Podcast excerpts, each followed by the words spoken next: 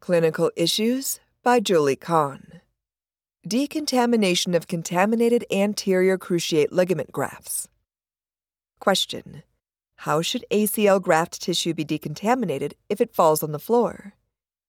Answer The process for decontaminating ACL grafts that have been dropped or inadvertently placed into a waste receptacle includes 1 removing any sutures from the graft and disposing of them before decontamination.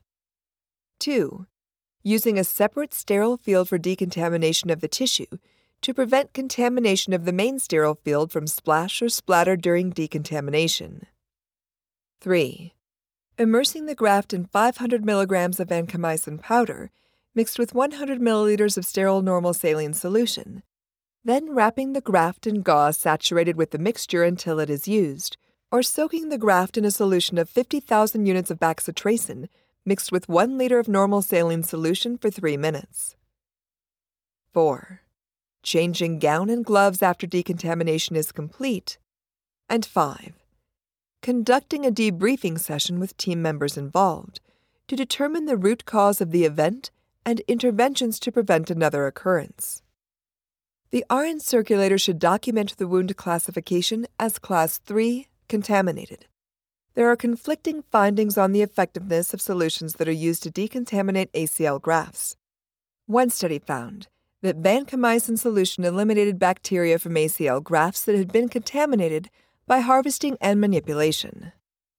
A different study found that ACL grafts that have been dropped on the OR floor and left there for 15 seconds had a 50% contamination rate, but that soaking the drop grafts in bacitracin solution or CHG for 3 minutes decreased the likelihood of tissue contamination to 3.3% and 0% respectively. Soaking the grafts in povidone iodine solution resulted in a 15% contamination rate. A different study on decontamination of ACL grafts dropped on the OR floor found that 10% povidone iodine, 4% CHG, and sodium hypochlorite solution reduced contamination rates from 40%, no antiseptic solution, to 4%, 8%, and 16% respectively. Interestingly, a control group of tissue that was stored on the sterile field in normal saline solution, instead of being dropped on the floor, was found to have a contamination rate of 12%. The researchers concluded that when a graft is dropped on the floor, soaking it in 4% CHG or 10% povidone iodine would reduce the level of graft contamination to an equivalent percentage of contamination found in grafts stored on the sterile field. Additionally, because the contamination rate of grafts stored on the sterile field was found to be 12%, the authors proposed that contamination could have occurred before the graft was dropped and suggested routine soaking of grafts in either povidone iodine or CHG may be beneficial.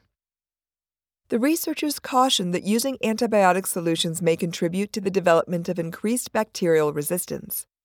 The effect of decontamination solutions on ACL graft tissue, for example, viability, is unknown and needs additional investigation.